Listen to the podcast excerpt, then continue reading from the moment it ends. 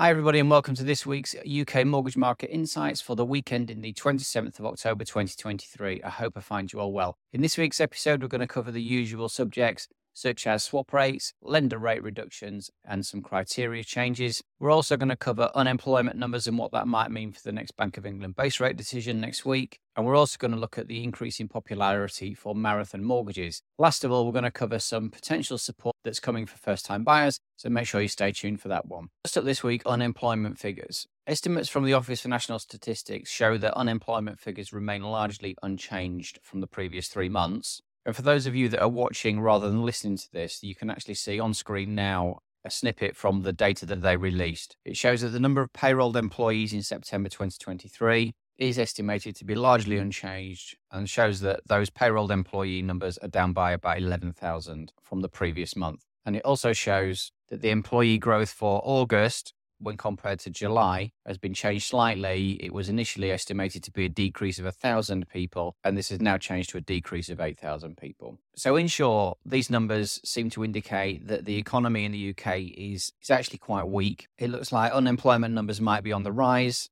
and wage rises that we've covered in previous episodes are also potentially reaching their peak. So if things get worse, then potentially we could find the UK heading into a recession, which is something that nobody wants. So what does that mean for the next Bank of England base rate decision, which is next week on the 2nd of November? Well, the hope is that the Bank of England actually do nothing this time round because we're now starting to see the true effect of the increases in the interest rates that we've seen over the last couple of years. These are starting to feed through into the economy. People just haven't got as much money to spend. So the general consensus is that we want the Bank of England to hold the rates, to not increase them any further, because people who are coming off long term fixed rates are now experiencing a real rate shock. And to increase rates any further is going to have absolutely no effect whatsoever because those people are already struggling. I'd love to hear your thoughts to see what you think the Bank of England should do at the next meeting. Should they increase the rate? Should they keep the rate the same?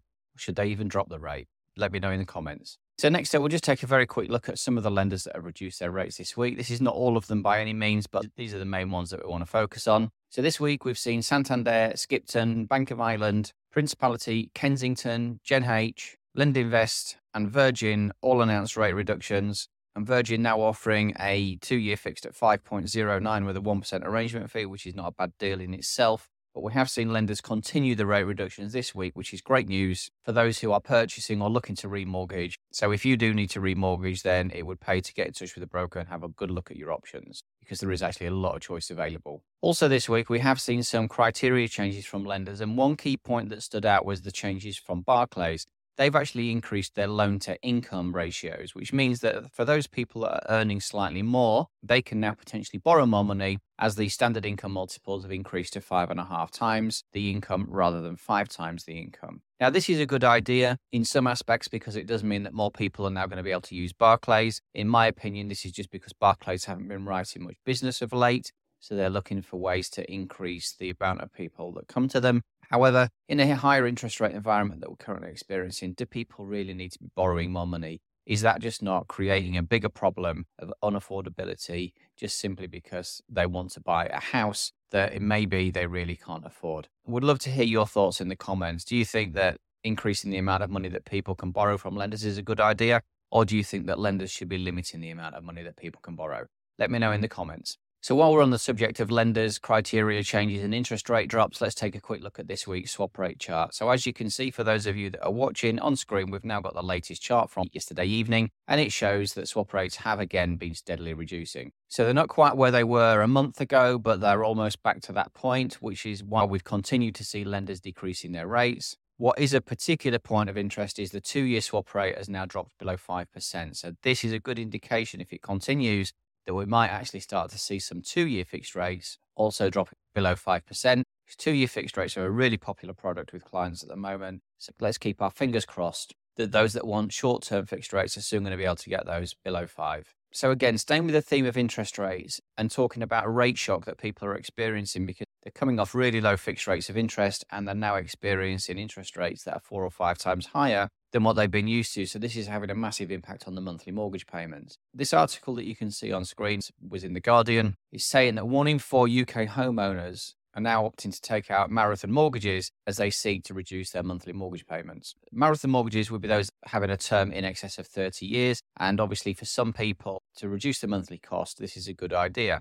But having a marathon mortgage does also bring with it some negative points, such as you're going to be charged more interest over the term of the mortgage. You're not going to build equity up in your property as quickly because the amount of money that is paid off your capital is very low when your mortgage initially starts and for the first few years most of your payment goes towards interest. So, whilst marathon mortgages might be right for some, they're not right for everybody. So, if you're in a position where you're considering taking a mortgage with a term of more than 30 years, please do speak to a broker to get some real good advice and to work out if this is truly the thing that you should be doing. And so on to first time buyers and the potential support that might be coming their way. So apparently, Jeremy Hunt is drawing up a set of plans that he's going to announce the autumn budget statement next month, where he's pledging a package of support to first time buyers to help them get on the property ladder. Things that have been rumoured to be discussed are the extension of the mortgage guarantee scheme, a new type of savings account, and potentially even a stamp duty cut.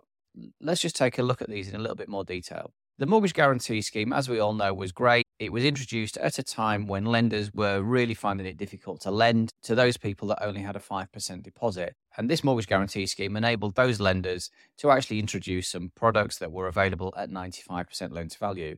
However, we have got loads of lenders nowadays offering mortgages at 95% loan to value. So the extension of this mortgage guarantee scheme, in my opinion, is absolutely worthless. It's not going to achieve anything, and it really is merely to try and grab headlines for an upcoming election. Secondly, let's take a look at this new savings account. Well, in actual fact, for those of you that already know, there is something called the, lease, the lifetime ISA, which is available to people that are saving for a deposit for a mortgage. So why on earth would a new savings account do anything when there's already something that's available that does exactly the same thing? Again, to me, headline grabbing. And lastly, and probably the more interesting one, is a potential stamp duty cut. Whether or not this happens, we don't know. Is it even a good idea? What do you think? I'd love to hear your thoughts, so please drop them in the comments. But what I do know is that it seems to me that Jeremy Hunt is really trying to grab headlines because there is an upcoming election next year. He's trying to get the support of the voters by offering what appears to be on the face of it these great schemes, when in reality there are things that already exist. What I do know is that to try and boost the property market right now is going to be a very, very difficult job.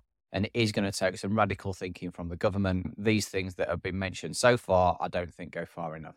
But let me know your thoughts in the comments. Are these good ideas? Will they improve the chances of first time buyers getting onto the property market or not? And there you have it. That brings us to the end of this week's episode. So I hope you found that information useful. As always, I really do appreciate your support in the channel. So thank you very much for listening. Please do consider subscribing if you haven't already. All that leaves me to say, as usual, is have yourselves a great weekend, and we'll be back next Friday. Take care.